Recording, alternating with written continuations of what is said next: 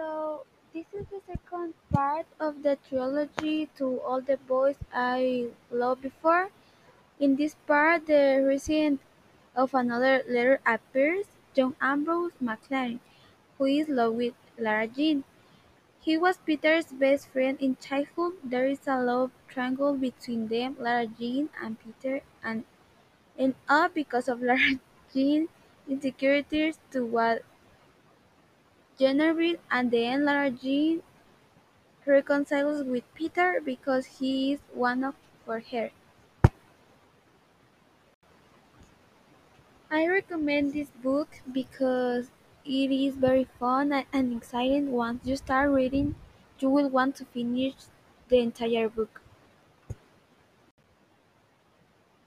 What part would I change in the book? I would change the part where Lara Jean kissed John Ambrose, also the part where Lara Jean tells Peter that she kissed John Ambrose and claims her for Genevieve, even though they are not dating and when Peter asks for the return her, her locket.